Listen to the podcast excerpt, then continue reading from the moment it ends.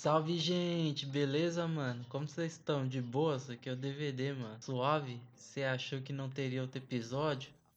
Achou errado, rapaz. Tamo de volta com mais um XP em dobro. Uhul! Uhul! Só alegria, mano. Beleza? E aí, meu? Eu tô tão alegre assim? Ah, mano, porque esse jogo é espetacular, tá ligado? Ah, que alegria, cara. Ai, ai. Espero que vocês curtam aí e gostem aí do meu trabalho, beleza? Se divirtam. É nóis.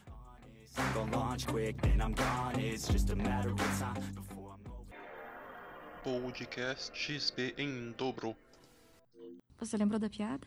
Ah, porque é ruim jogar relógio fora. Porque é perda de tempo.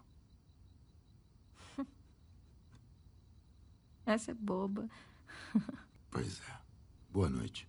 The Last of Us Parte 2, desenvolvedora Naughty Dog, publisher Sony, diretores Neil Druckmann, Anthony Newman e Kurt Magenou. Acho que é isso. Ano de publicação 19 de junho de 2020. Plataforma PS4. Sim, é exclusivo e não, não terá mais essa piada de exclusivo. Ainda bem.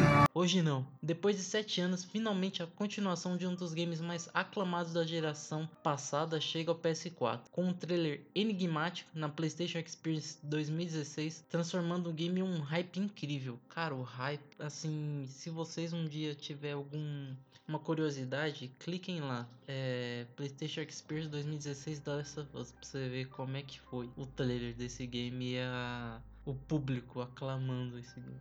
Foi bem legal. É, com a chegada dele, ele se tornou o game exclusivo mais é, vendido mais rapidamente, com 4 milhões de vendas. E por enquanto é uma, o terceiro mais vendido da história do PS4. Com jogabilidade e gráficos aprimorados, suas horas também foram aumentadas. Você leva aproximadamente 30 horas para o seu zeramiento mais que o dobro do seu antecessor. Mais uma inovação é nos personagens, sendo adicionada mais uma protagonista, Abe, junto com a Ellie e Joel. O game agora não se passa em estações diferentes do ano, e sim em Seattle, que é localizado em Washington. O game se passa 5 anos após o primeiro game, 2013. Na crítica especializada foram só amores para o game, assim como o primeiro.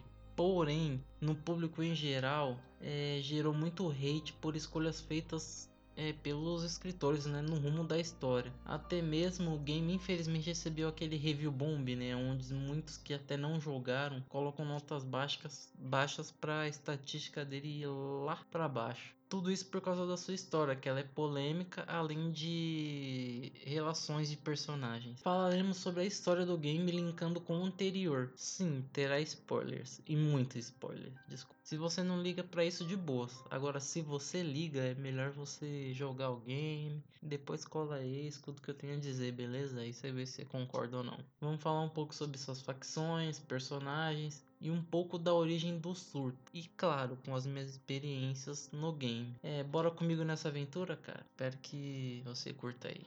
Show!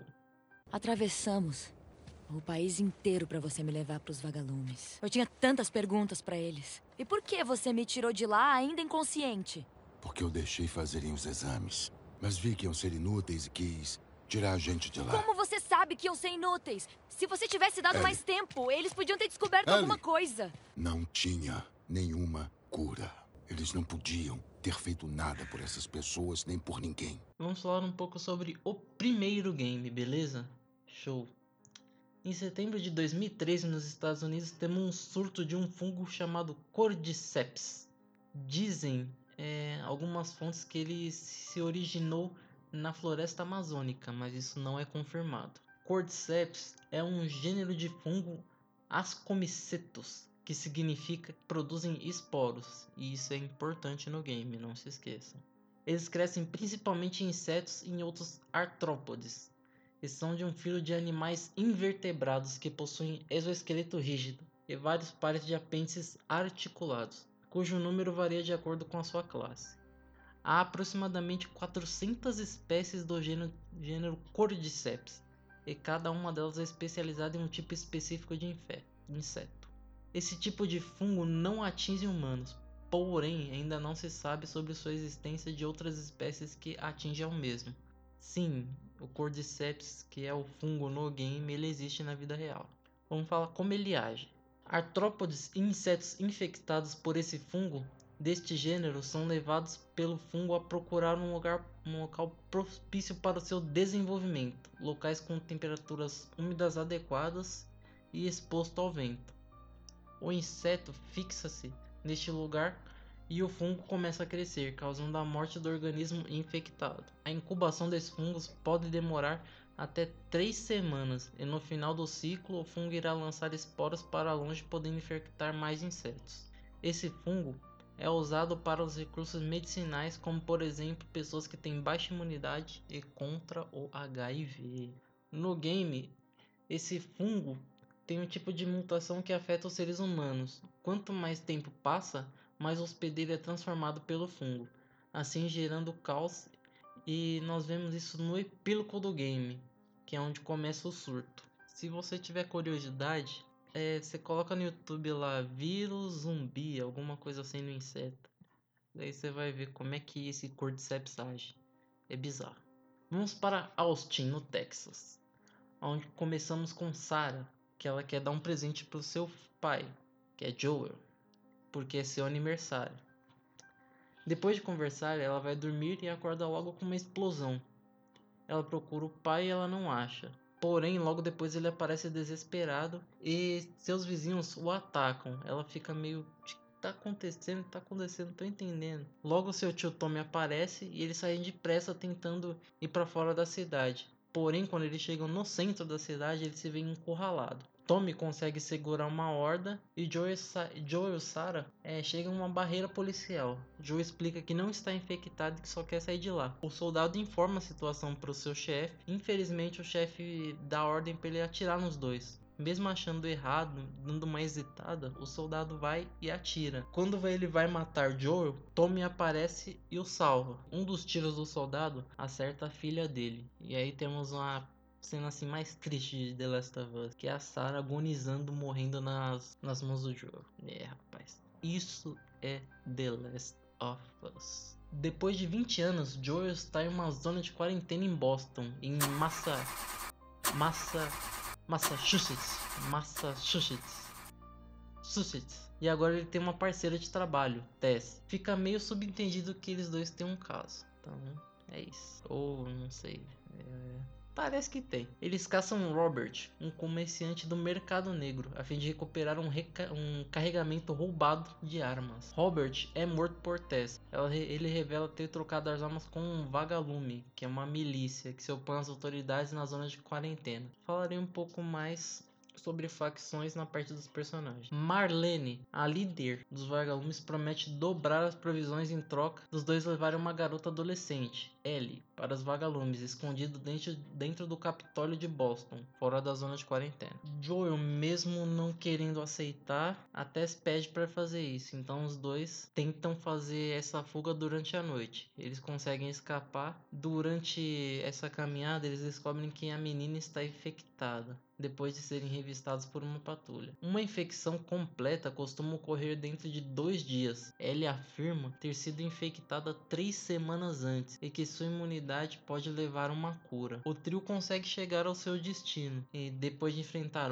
hordas e hordas. Quando eles chegam no Capitólio, descobrem que todos os agentes dos vagalumes foram mortos. Tess revela que foi mordida e infectada e acreditando na importância de Ellie, ela se sacrifica a fim de garantir que Joel e a garota possam escapar. Depois de uma cena triste, né, da Tess enfrentando um monte de, de soldado e morrendo, eles decidem, Joel e Ellie decidem ir é, ao encontro do seu irmão, que é um ex-vagalume, na esperança dele poder localizar o restante da milícia. Tommy está em Jackson, no estado de Wyoming. Nessa aventura, conhecemos Bill, os irmãos Henry Sun, David, James, é, vários personagens nesse game. Eu não vou falar o destino dele, gente. Joguem, por favor. Finalmente, Joe e Ellie chegam a Salt Lake City, em Utah, e são capturados pelos vagalumes e levados para o hospital. Marlene revela a Joel que Ellie está sendo preparada para a cirurgia. Os médicos precisam remover a parte infectada do cérebro dela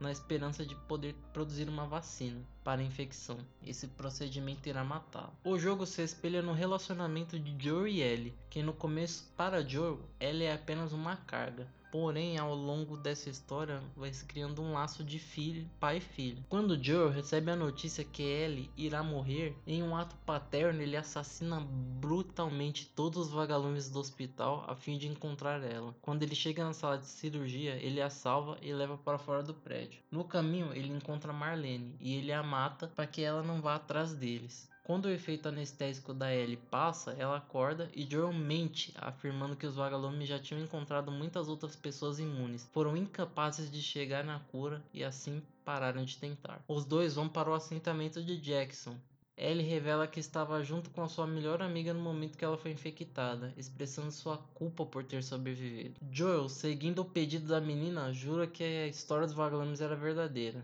E esse é o final do The Last of Us. Espero ter dado um resumo aí rápido da história. Agora, se você quiser se aprofundar mais nela, jogar, né, gente? É bom. Cinco anos se passaram. Joe e Ellie continuavam vivendo em Jackson, Agora é um assentamento muito mais desenvolvido, tem várias coisas lá muito legal, cara.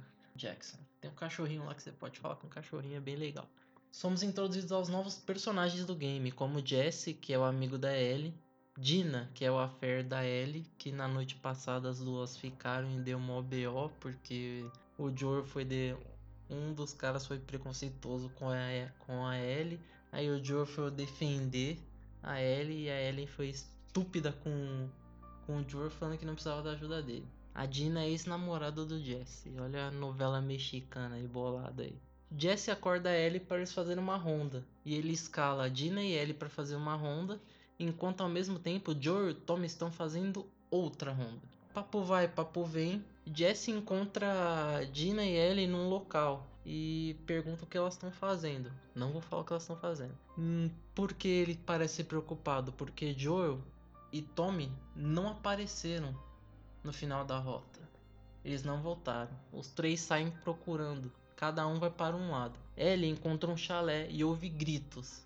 Quando ela entra nesse chalé, ela vê um grupo liderado por Abe, membro dos WLF, que é a Frente de Libertação de Washington, ou os Lobos. E ela é a outra protagonista do game.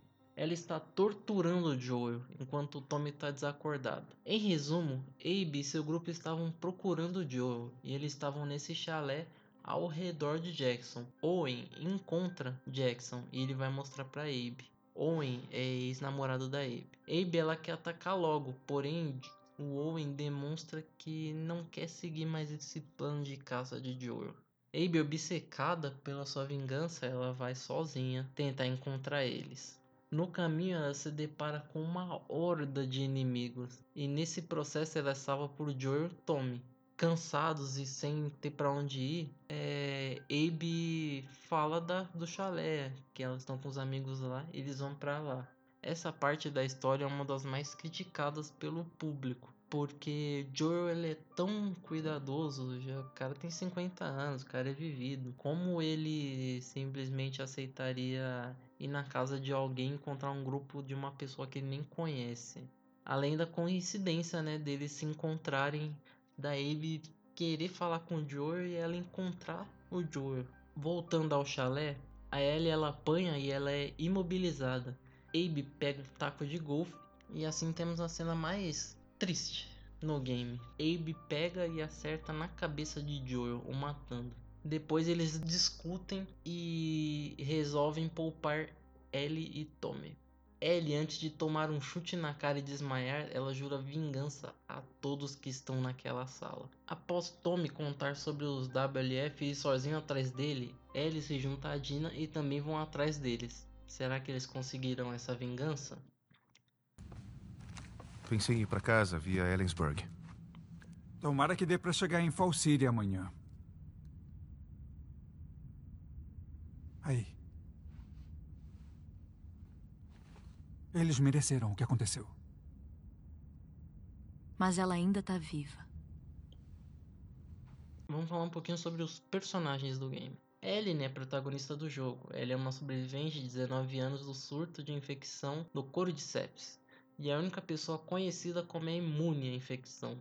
Ele mora em uma grande comunidade chamada Jackson. Ela ostenta uma tatuagem sobre a cicatriz de mordida de seu braço direito para esconder a sua imunidade. A cicatriz é a cicatriz não, a tatuagem é muito bonita, cara, é muito legal. Se você for em páginas de Facebook de The Last of Us, você vai ver um monte de gente já que fez a mesma tatuagem que a Ellie. Abe, a segunda protagonista do jogo. Abe é um membro do Washington Liberation Front. É, vou falar em inglês agora. São igual. Ex-membro dos Vagalumes.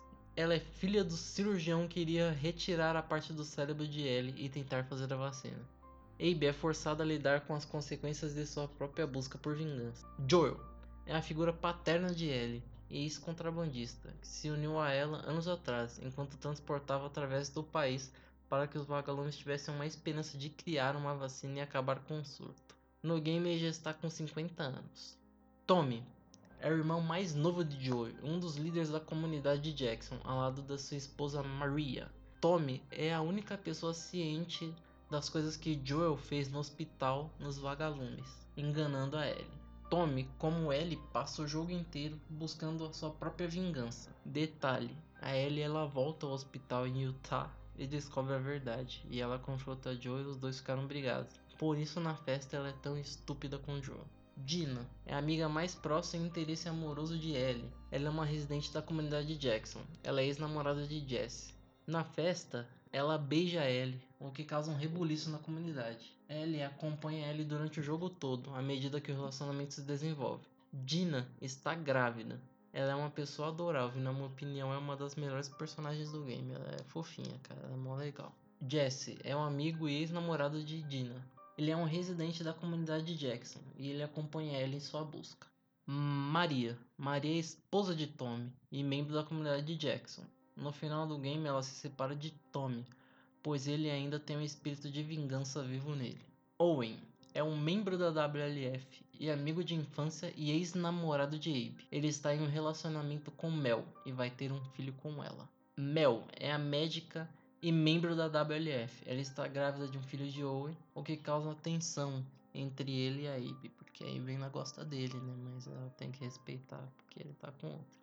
Então, fazer o quê? Manny é um membro da WLF e amigo e colega de quarto de Abe. Ele acompanha ela até Jackson e mais tarde foi visto nos flashbacks em Seattle. Conta um pouco sobre o que ele fazia. Ele era um garanhão.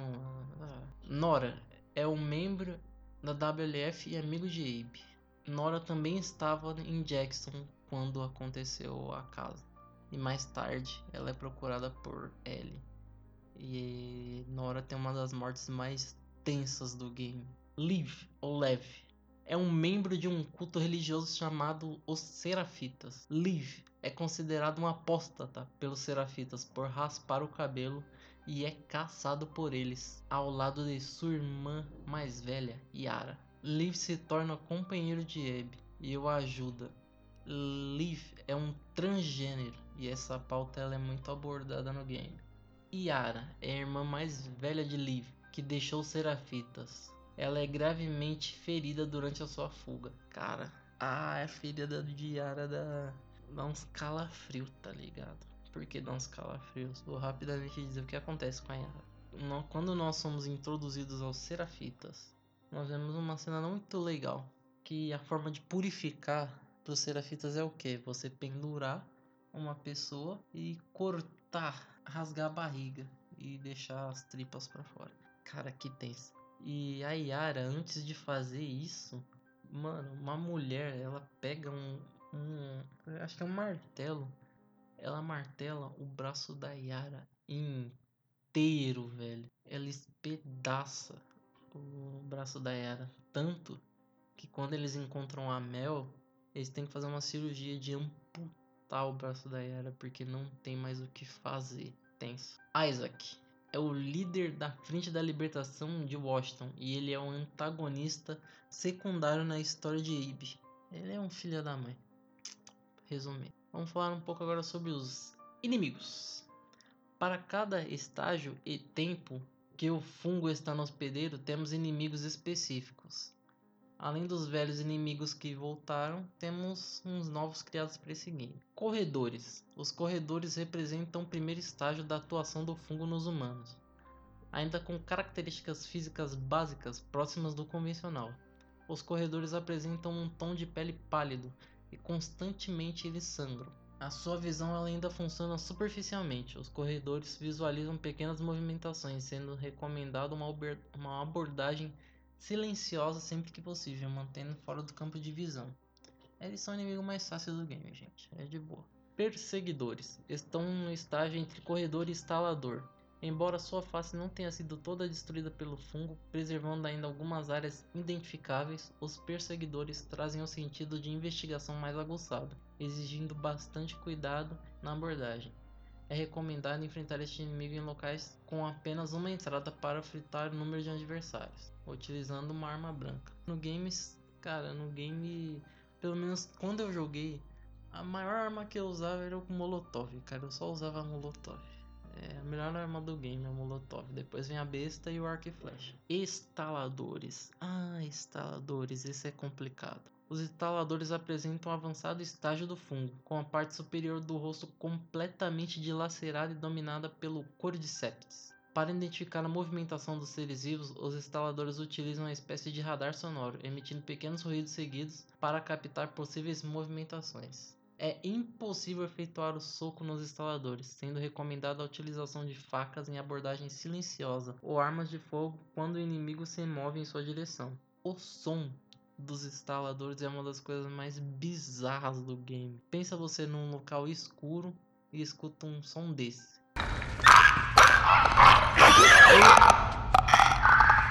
Pensa no cagaço.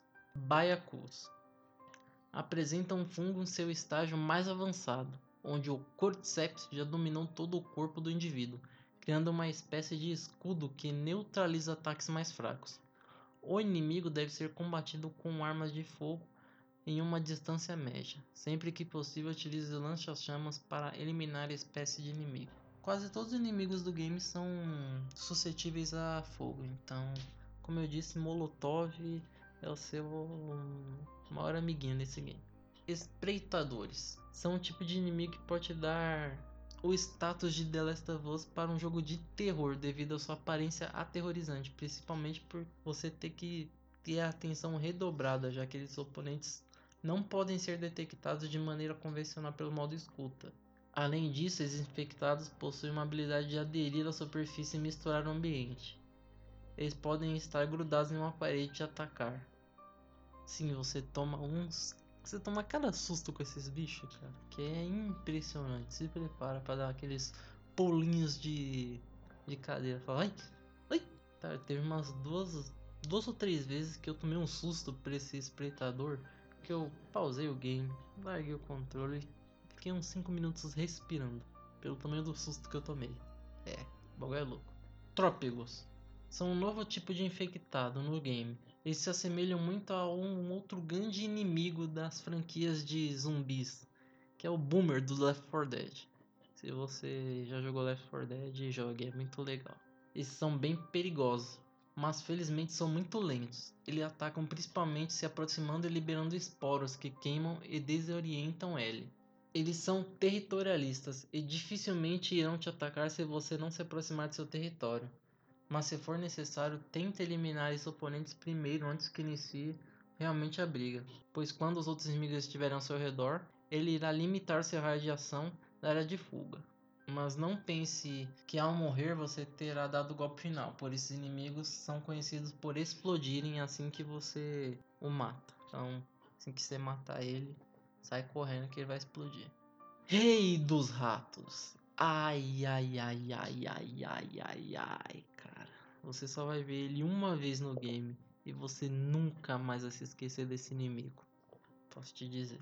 De acordo com o comentário de Nora antes de Abe encontrá-lo, é dito que essa criatura na verdade eram os primeiros infectados de Seattle que foram trancados numa ala hospitalar. É, após tantos anos no ambiente fechado e com exposto direto a esporos, instaladores, corredores barcos, eles se fundiram em um organismo único, se tornando uma criatura tão apelona e tão aterrorizante que, rapaz, eu tenho que aplaudir de pé aos desenvolvedores desse game, porque a atmosfera que é criada para você enfrentar esse monstro dá um cagaço que vocês não têm noção. Se você notar, após receber um dano considerável, o Rei dos Ratos se desfaz, indicando algumas criaturas podem se separar do monstro para matar você. Mesmo assim, todos os inimigos, os monstros que fazem parte do corpo estão unidos em uma só, a ponto de demolir paredes com sua força e conseguir simplesmente te despedaçar. É, eu morri duas vezes para eles e a morte do Rei dos Ratos não é algo muito legal. Vamos explicar um pouquinho sobre o Rei dos Ratos. Rei dos Ratos é um termo que determina quando um certo número de ratos ficam presos uns aos outros pela cauda, colados pelo sangue, sujeira, excrementos ou simplesmente entrelaçados. Supõe-se que os roedores unidos dessa forma cresçam ao mesmo tempo, experimentando uma calcificação nos ossos da cauda, e assim acaba fundindo os animais para sempre o número de ratos de, desse fenômeno varia, sendo 32 o maior número de ratos fundidos já encontrado. O rei dos ratos, formado naturalmente por um desses roedores, são raros. O fenômeno é particularmente associado à Alemanha, onde o maior número de casos foi relatado. Se você quiser ver a imagem do Rei dos Ratos é só colocar no Google. Eu não recomendo, é uma imagem muito bonita. Mas foi daí que o inimigo do jogo foi retirado, as inspirações. Agora vamos falar um pouquinho sobre as facções. WLF. O grupo habita em Seattle nos últimos 15 anos, depois de remover os militares da Fedra e o poder no. Dizer, após uma guerra. É, o bagulho foi louco. Com o passar dos anos, eles se tornaram xenófobos, da mesma forma que os Hunters de Pittsburgh, confiando apenas um nos outros e agindo como hostis com os de fora. No entanto, eles estavam dispostos a deixar alguns estranhos se juntarem a eles, notadamente os ex-vagalumes Owen Monroe, Emmanuel Álvares, Ibe Anderson, Mel e Nora, por causa do seu treinamento e experiência. Apesar da sua hostilidade com os estranhos, eles parecem é, se preocupar profundamente uns com os outros, dentro da sua própria área controlada. O grupo desenvolveu uma comunidade próspera, com suas próprias escolas, hospitais, ginásios, biblioteca, fazenda, cozinha, refeitórios oficina. Eles ficam no Soundview Stadium, na cidade. É, esse Soundview Stadium é uma réplica do estádio do Seattle Seahawks de, da NFL, que é o Centerlink Field. E é, cara, realmente é. O bagulho é é uma cópia bem feita, viu? bem bonita. E se você não gosta de NFL, curta a NFL, é muito legal. E uma curiosidade sobre esse estádio, esse estádio é um dos mais barulhentos do mundo. Eu acho que ele é o segundo mais barulhento. O primeiro é o do Kansas City Chiefs, que eu esqueci o nome. É Ironhead Stadium, o do Kansas City. Assim como a comunidade de Maria em Jackson, os membros da WF se conhecem bem, normalmente fazendo patrulhas em busca de serafitas com os amigos próximos.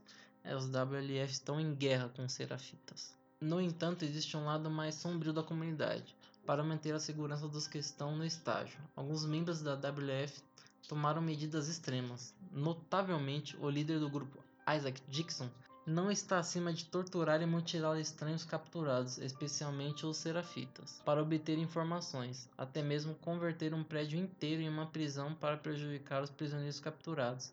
Além disso, muitos grupos participam desses métodos de tortura, e nós passamos por, por esse prédio onde está tendo tortura. E não é um local muito bonito. Serafitas se formaram em Seattle alguns anos após o surto. Eles surgiram depois que as pessoas começaram a seguir um fanático religioso na cidade. Esse fanático é uma mulher que se considerava profetisa e pregou que a queda da humanidade para a infecção cerebral do cordyceps foi causada pelo seu próprio pecado e esforços para viver em um mundo dependente de máquina. Com o tempo, centenas se juntaram e eles capitalizaram uma guerra com os lobos e a Fedra para formar sua própria comunidade em uma ilha a poucos quilômetros da costa de Seattle. Construindo suas casas com árvores e criando sua própria fazenda, os Serafitas se formaram uma comunidade próspera, com cerca de mil pessoas. Embora Yara tenha mencionado que apenas metade deles foram treinados para o combate. Eles desenvolveram várias aldeias na ilha e fizeram que a cidade tivesse um, um apelido de Porto, onde vivia a maioria dos civis. Assim que a Fedra foi derrotada, a profeta escreveu suas crenças e ensinamentos e começou a pregá-los aos membros de sua comunidade, basicamente começando a religião inteira. Após sua morte, os idosos da comunidade tornaram-se hostis à WLF na cidade principal e iniciaram uma guerra com eles pelo controle das áreas florestais, principalmente os parques e um portão da Mártir, que foi onde ela morreu. Eles criaram santuários para homenagear a profeta e tornaram obrigatório que os membros aprendessem suas orações e cânticos, especialmente os soldados durante o combate. Os anciãos também começaram a tradição de capturar invasores soldados e estripá-los, enquanto oravam em esforços para espiar, é, espiar seus pecados. De acordo com Leaf, eles usavam ensinamentos da profeta para justificar esses atos, embora não fossem encontrados seus textos sagrados. Então, já para você ter uma noção, os Serafitas e o WLF tinham uma trégua nessa guerra. Ela conseguiu. Essa profetisa conseguiu que uma trégua fosse colocada. Porém, quando ela morreu, essa trégua veio abaixo. E muitos dos, dos seus ensinamentos foram deturpados pelos anciões, pois não tem nenhum local que ela escreveu que para alguém tirar os seus pecados você tinha que estripar essa pessoa. Anos após de guerra, uma paz foi negociada entre Serafitas e os WLF. No entanto, a resistência e um desejo crescente entre os idosos em controlar certas partes da cidade fizeram com que a guerra estourasse novamente.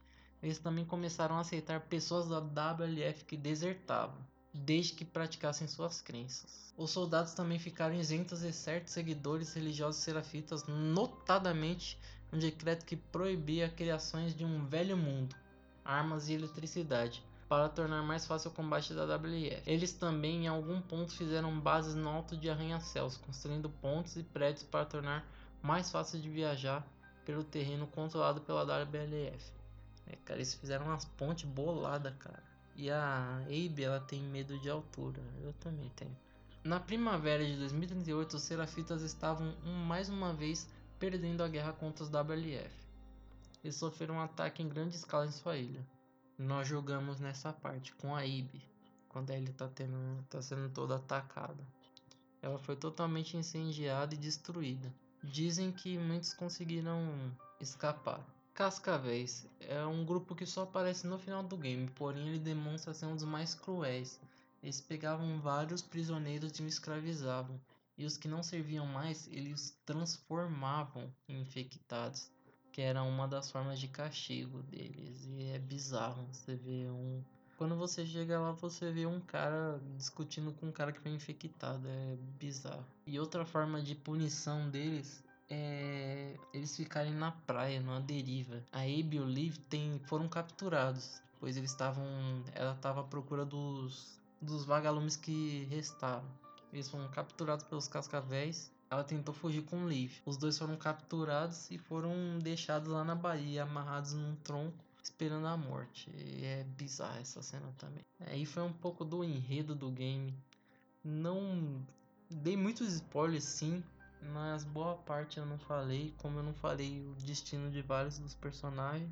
Então, cara, se você quer saber, por favor, dê uma chance a esse game, beleza? Tá interligado com o cérebro, não tem outra opção. Tem que ter outro jeito. Não tem jeito de remover o espécime sem destruir o hospedeiro. O hospedeiro? Ela é uma menina, não é uma placa de Petri. Você acha que eu não. Eu tô ciente da situação. E tudo bem matar ela? Não, tudo bem para mim desenvolver uma vacina que vai salvar milhões de vidas. Quantos vagalumes morreram por muito menos? Foi escolha deles. Você tá me pedindo ou me informando que vai ser assim? Eu tô implorando para você. E se fosse a Abby? No jogo você pode usar armas de fogo, armas improvisadas e a furtividade para se defender dos humanos e das criaturas. O jogo ele alterna entre as personagens Ellie e Abe, considerando que elas estão na mesma cidade e você pode jogar uma breve introdução com o Joel, que é a parte que ele toca violão e é espetacular. A natureza ágil das protagonistas introduz elementos de plataforma no game, permitindo que o jogador pule, suba e atravesse ambientes para obter vantagens táticas durante o combate. Além de você conseguir agachar, se esconder nas moitas. É O jogo ele é bem mais dinâmico que o primeiro. O primeiro era um bem mais calmo, bem mais. Esse aqui não, esse é frenético. E algumas áreas do jogo são navegadas de cavalo ou a barco. Mas pro final do game, né? no começo do game, quando você chega a Seattle, você usa mais o cavalo. E no final você usa o barco. Parte da cidade já está praticamente alagada porque teve uma tempestade enorme. Em combate, o jogador pode usar armas de longo alcance, como rifles e arcos, e armas de curto alcance, como pistolas e revólveres. O jogador é capaz de vasculhar armas brancas de uso limitado, como facões, martelos, é, jogar garrafas de tijolos para distrair e atordoar o inimigo. O jogador ele pode atualizar é, as armas na bancada, utilizando itens coletados. Bancada, acho que tem 18 bancadas no game, ou 20. Se não são 18. Equipamentos como kits de saúde, coquetéis molotov, silenciadores podem ser encontrados ou fabricados no game. É uma das novidades, esse silenciador. Você pode criar um silenciador no game. No começo, acho que você só pode atirar três vezes com silenciador. Depois você aumenta isso até chegar em seis, eu acho, tiros com silenciador. O jogador pode coletar é, suplementos para aprimorar seus atributos em uma árvore de habilidade.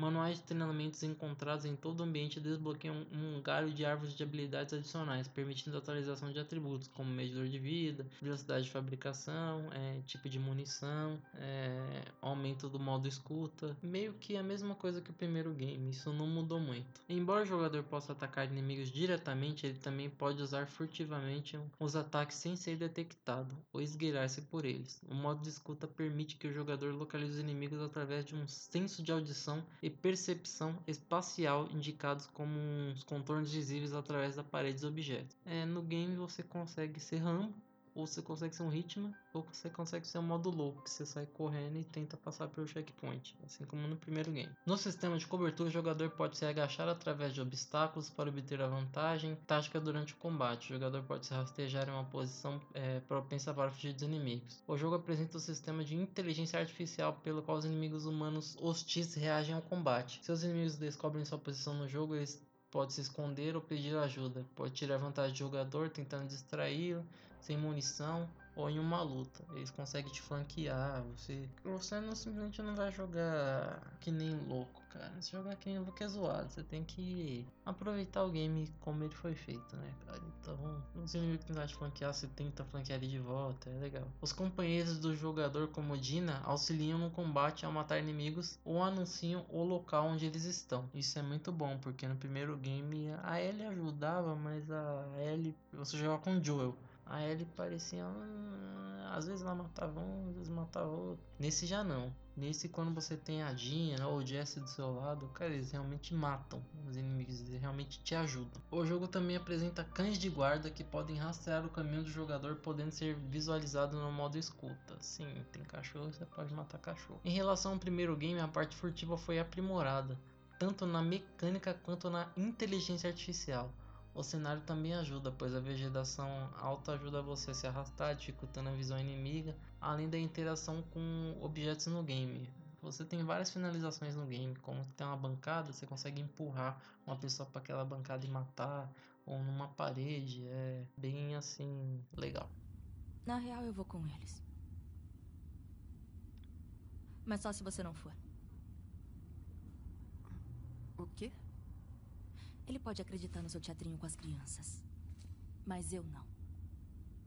Não tem teatrinho nenhum. a maior matadora de cicatrizes do Isaac ficou tocada? Nada a ver com Owen, né? Eu nem sempre fiz a coisa Você certa. Você é um lixo de pessoa, Abby. Você sempre foi. Eu cansei de você.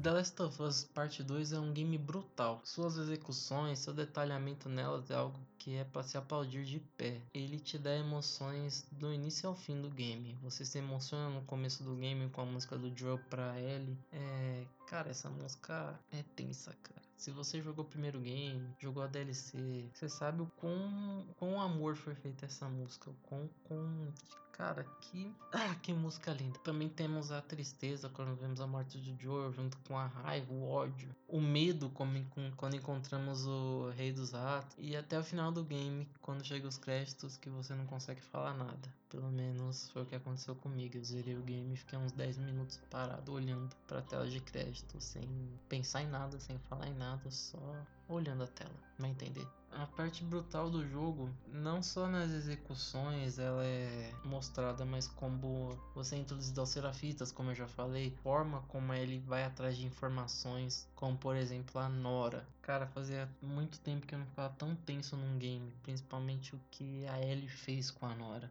Deixa eu só explicar rapidamente o que aconteceu com a Nora. Depois que a Abby vai embora, consegue fugir do Rei dos Ratos, a Ellie chega no, mesmo hospital atrás da Nora. Nós conseguimos. Aí a escolha do jogador: você vai tirar de todo mundo, sair se esgueirando, matar todo mundo em stealth. Você consegue chegar na Nora. A Nora consegue fugir de você. Porém, as duas caem num local onde tem fungo. Eles não vão aonde está o Rei dos Ratos. O Rei dos Ratos está na área de quarentena que é bem mais para baixo. Nós chegamos numa parte um pouco antes, que já tem muito fungo, tem instalador lá. E a Ellie é imune, ela, não, ela pode respirar esporo. Porém, a Nora, ela respira, ela já começa a passar mal. E você começa a perseguir a Nora, a Nora sentindo os sintomas da, da infecção entrando nela até que ela é encurralada. Quando você encurrala ela, a Ellie chega e fala assim: me dê a localização daí. A Nora fala, mesmo que eu soubesse, eu não iria te falar, eu já estou morrendo. Aí a Ellie fala de um jeito muito sutil: Eu posso te matar agora. Se você falar e você não vai sofrer, você vai morrer sofrendo e eu vou ter informação. Aí a Ellie pega um pedaço de cano,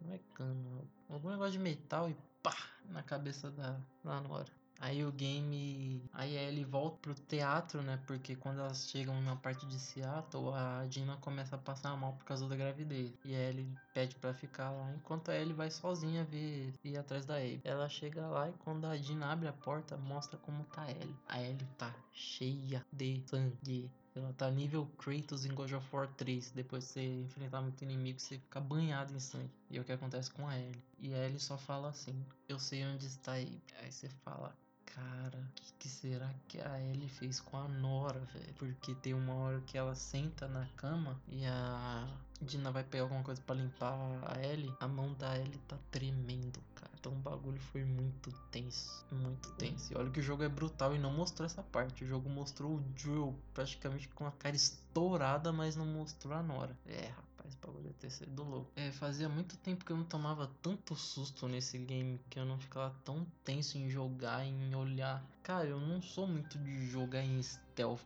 cara, mas nesse jogo eu precisei jogar em stealth. Quando você introduz os serafitas, cara, tem muito inimigo lá muito inimigo. Então você faz tempo que eu não jogava com cuidado, que eu sempre jogo videogame escutando música, algum negócio assim. Desta vez eu não consegui escutar música. Eu peguei o meu fone, coloquei no controle e joguei assim o game inteiro. E sei lá, cara, é... esse jogo, cara, é tão não sei o que dizer, cara, porque esse jogo me deixou tão tenso que quando eu fugi do Rei dos Ratos, eu, mano, eu sorri, eu me senti aliviado. Eu falei, mano, graças a Deus que eu saí dessa parte, porque o, o hospital, cara, é um local, cara, que eu, sinceramente, eu nunca mais quero jogar naquele lugar. Não quero, cara. Não é legal o hospital, não é legal. Não é legal. Eu, eu mano, não dá, cara. Eu, eu, eu me cago mesmo com o jogo de terror, não dá. Eu tenho Outlast 2, eu tenho Resident Evil 1, eu não joguei até hoje, não quero. Resident Evil 2 eu joguei, mas cara, eu passei uns apuros com o Mr. X. Rapaz, que bicho tenso, cara. Que bagulho tenso. Resident Evil 7 eu não quero mais jogar. Não só pelo por dar medo Resident Evil 7. Resident Evil 7 é muito, sei lá, cara. O jogo te deixa tenso o game inteiro, você tem que ficar fugindo. Não, não é legal. Não é legal. E essa parte do hospital não é legal. Agora vamos falar um pouquinho mais sério sobre The Last of Us. O game fala muito sobre amor e vingança. Abe amava seu pai que foi morto por Joel, e ele amava Ellie a ponto de matar qualquer um na frente dele para que ela não morresse. The Last of Us não é uma história de super-herói. Não tem finalzinho bonitinho. Tudo que você faz no game vai ter consequência. Abe e Ellie foram tomadas pelo espírito da vingança. Quão... E nesse game mostra o quão esse sentimento faz você ficar longe, faz você perder as pessoas ao seu redor. Esse ódio, esse remorso. Abe tinha seus amigos que a seguiram para essa vingança. A consequência desse ato todos morreram. Ellie tinha a Dina com seu filho, que é chamado JJ, seu amigo Jesse, além do Tommy. A Dina foi embora, Jesse foi morto. E o Tommy ainda tá possuído pelo espírito da vingança e bravo com, com a Ellie por não ter matado a Abe. Na verdade, não matou na primeira vez, porque eu acho que ele não sabe ainda que ela a Ellie reencontrou. As duas não só perderam respectivos pais, elas perderam as pessoas que a amavam ao redor. Abe foi a primeira a perceber que esse ciclo de vingança é um ciclo sem fim, e ele te cega, te torna um monstro e te afasta de todos. Abe, depois de perder todos, ela teve uma segunda chance, um novo propósito, que foi cuidar de Liv. Na batalha final com Ellie, ela não quer mais lutar com, com Ellie, ela quer viver novamente. Ela tem Liv para ela cuidar, ela quer ser feliz. A Ellie também tem essa chance com a Dina, mas ela não dorme direito, ela tem ataques de pânico com a imagem do Joel prestes a morrer. Quando, como eu disse que o jogo é brutal, o jogo quer fazer você sentir o que a Ellie tá sentindo. A Ellie não consegue esquecer a imagem do Joel morrendo. O jogo ele tenta ser bem assim expositivo, principalmente com a Ellie, com o que que ela se transforma por causa dessa vingança. Porque, como eu disse, depois que ela fez com a Nora, ela fica em pânico. Ela, ela percebe que tá indo longe demais. E a Dina percebe que ela tá indo longe demais. Porém, mesmo assim, a Ellie continua. Ela não superou o fato da morte do Joe. E ela só descansará quando fazer o mesmo com a Abe. Achando que isso vai trazer algum conforto a ela. Não traz. Na praia nós vemos duas histórias parecidas. Mas em algum momento os rumos foram diferentes. Um recomeço ou um ódio sem fim. Ellie, quando tá prestes a matar Abe, ela vê a imagem de Joel tocando um violão e ela desiste. Nós só entenderemos essa cena depois que Ellie chega na casa dela, vendo que a Dina foi embora. Aí nós vemos, aí nós vemos a continuação daquela noite polêmica no game, que Ellie é estúpida com Joel. Nós jogamos o game inteiro achando que a Ellie foi simplesmente estúpida com Joel e foi a última foi a última vez que ela viu o Joel. Lógico, depois quando ela chega lá e vê o Joel morto. Nós ficamos bravos com a Ellie o jogo inteiro, mano. Ficamos bolados com ela. No final do game mostra que a Ellie foi na casa do Joel. E eles conversaram algo muito simples, mas muito legal. Que a Ellie diz que talvez ela nunca perdoe o Joel pelo que, ela, pelo que ele fez. Pois a Ellie em muitos momentos do game se mostra que ela não se sente importante, não se sente útil e que ela mostra que ela realmente queria ter dado a cura para as pessoas. E ela diz pro Joel que talvez ela não não consiga perdoar ele, mas ela vai tentar. E cara, isso você olha o Joel, o Joel não dá um sorriso, o Joel não dá um abraço, o Joel não faz nada, mas você sente que o Joel, cara, sai um peso das costas do Joel. Ele tá feliz agora. O ciclo dele se fechou. Ele sabe tanto de coisa que ele fez errado. Ele sabe o tanto de gente que ele perdeu. Mas, cara, ele conseguiu dar uma vida a Ellie. Ele conseguiu ser feliz, cara. Ele conseguiu ter uma relação de pai e filha ao longo do tempo. Ele, no momento que a Sarah morre, quando ele encontra Ellie, ele é uma pessoa amargurada que não sente mais nada por ninguém e que só tá lá por viver apenas por viver. Mas quando ele encontra a Ellie, quando ele começa a gostar da Ellie, começa a ver essa relação de filha com a Ellie, ele vê um novo recomeço para ele. E ele consegue isso. Nós temos, cara, um dos momentos mais legais do game é quando ele leva ela num museu e tem a parte do que eles entram num módulo lunar acho que é da Apollo 11. E o Joe conseguiu a fita do, dos astronautas na hora do embarque, aquela Houston, não sei o que, um, dois, três, partiu. E a Ellie sempre quis ser astronauta. Eu também quis sempre ser, na verdade, eu quis ser. Eu, quando eu era pequeno, eu queria ser astronauta ou piloto de Fórmula 1. Fui nenhum dos dois. Fazer o quê? Virei um gamer casual. Casual, gente não um gamer profissional. E por que a Ellie não mata a Abe? A Ellie percebe isso. Como assim? Percebe o que? A Ellie tinha uma imagem de um Joel feliz dela, feliz com ela, que era muito melhor do que um Joel morto, o que fazia ela não dormir, fazia ela não fazer nada, fazia ela não seguir a vida dela. ela conseguiu ver que o Joel conseguiu ser feliz. Ela também poderia ser feliz. O Joel deu essa chance para ela ser feliz. Ela percebe que ela foi longe demais com isso. Ela perdeu muitas pessoas. Ela teve que parar com isso. Eu não consigo assim mencionar o quão essa partinha.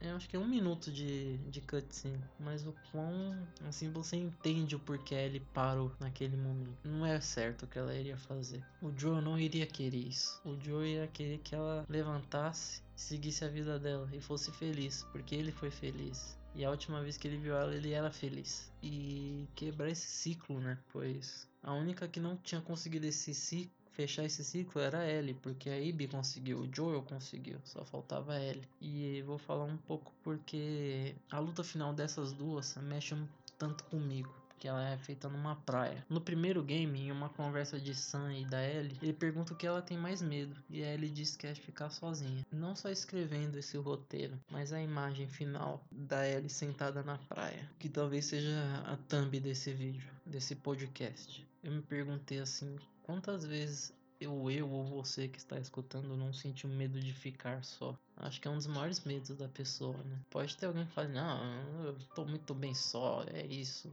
tô de boa. Não tá de boa.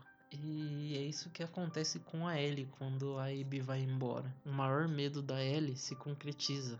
Ela tá sozinha. Ela tá sem Dina, ela tá sem Tommy, ela tá sem JJ, ela tá sem Jackson, e ela tá sem o Joel. Já a Abe não. A Abe vai embora, ela não tem mais o Owen, ela não tem mais a Mel, não tem mais a Nora, não tem mais o Manny, não tem mais seu pai. Mas agora ela tem um Liv. E você pode perguntar, cadê a Yara? A Yara morreu, gente. Fazer o quê? Mas ela tem um livro para cuidar. A Ellie não tem mais ninguém. A imagem da Ellie sentada na praia, eu posso me colocar no lugar dela. Eu já me senti muitas vezes na praia, sentado sozinho. Não por querer vingança por alguém, mas por sentir ódio por algo, sentir que as coisas são injustas, que a vida é injusta. Eu acho que pelo menos uma vez na vida você já se sentiu assim. É uma imagem que impacta muito sobre solidão. As duas perderam quem amava, mas detalhe, elas não perderam as únicas que amavam. Como assim? Elas perderam os pais, delas. Elas ainda tinham muitas pessoas ao redor dela que amavam. E o sentimento de ódio e vingança cegou elas. Por isso, elas não viam que elas também eram amadas por outras pessoas e que elas conseguiriam viver pois essas pessoas a ajudariam a viver. E elas infelizmente só caíram em si quando perderam tudo. O amor é o sentimento mais bonito que tem, e a consequência disso é o que mais pode machucar por situações da vida. Mas o mais inacreditável ainda é que ele também pode curar. Então ele é ele é um próprio remédio, o amor é o próprio remédio dele. Louco isso, né? The Last of Us Part 2 mostra em mais de 30 horas que você não tá sozinho nessa vida. Que sentimentos, atitudes ruins podem te deixar sozinho e que ter um start para um recomeço na vida. Parte de você lutar contra a dor, contra a perda. Esse sentimento ruim pode te tornar algo que você nunca quis ser. A Abby a Ellie, em muitas partes do game, se tornaram monstros sem qualquer tipo de sentimento bom. Elas faziam de tudo para ter uma informação onde elas estavam. Ah, ele torturou uma pessoa para ter uma informação. As duas fizeram pessoas sofrerem pelos seus objetivos. Uma pergunta minha fica sobre isso é até quando você na sua vida irá se cegar? Até quando você vai abrir o olho e ver que você não tá sozinho, que todas têm a tem pessoas à sua volta que te amam. Você vai acordar quando? Quando estiver numa praia, assim como a Ellie? Ou você vai dar ser que nem uma Ibe que naquela mesma praia pegou um barco dela foi ser feliz. Esquecer mágoas, guardar momentos bons, esquecer a morte de Joel e lembrar os momentos bons que teve com Joel. É o que a Ellie deveria ter feito, mas demorou pra ela se tocar disso. A Ibe também teve essa oportunidade e ela agarrou essa oportunidade. Lógico, elas pagaram um preço muito alto por isso. Tommy é o único que ainda tá nesse ciclo de vingança. E mostra o quanto é ruim esse ciclo que ele perdeu a esposa dele, a pessoa que o amava, que tava lá desde o começo de Jackson, que eles estavam montando Jackson, até onde Jackson se tornou uma cidade boa, frutífera. Minha pergunta depois de jogar The Last of Us Parte 2, que fica pra mim, que fica pra você aí, me acompanhou nessa, né? nem sei quantas horas que deu, vou ver só na edição, mas a minha pergunta pra você e pra mim vai é essa. Você vai sair quando dessa praia? Obrigado Naughty Dog por esse game e que vem a parte 3. Podcast XP em dobro. E aí pessoal, suave? Espero que vocês tenham gostado aí desse episódio. Nem sei quanto tempo que deu aí. Ah, vai dar um trabalho editar isso, meu Deus. Mas é The Last of Us, né, cara? É, quando eu terminei esse game, eu já pensei em roteiro, lógico, eu já tava com o primeiro do God of War, mas, cara, escrevendo o roteiro desse, desse jogo é. Cara, que game. Que te faz você. mexe com você, cara. É algo que. Você é louco. Mas então, o e-mail, se você quiser mandar sugestões, dicas, histórias, é podcastxpendobra.gmail.com e tem a página no Instagram também da, do podcast que é só se colocar podcast dobro. Segue lá, sempre que sair um episódio eu vou postar lá. Aí você vê no seu agregador aí de podcast.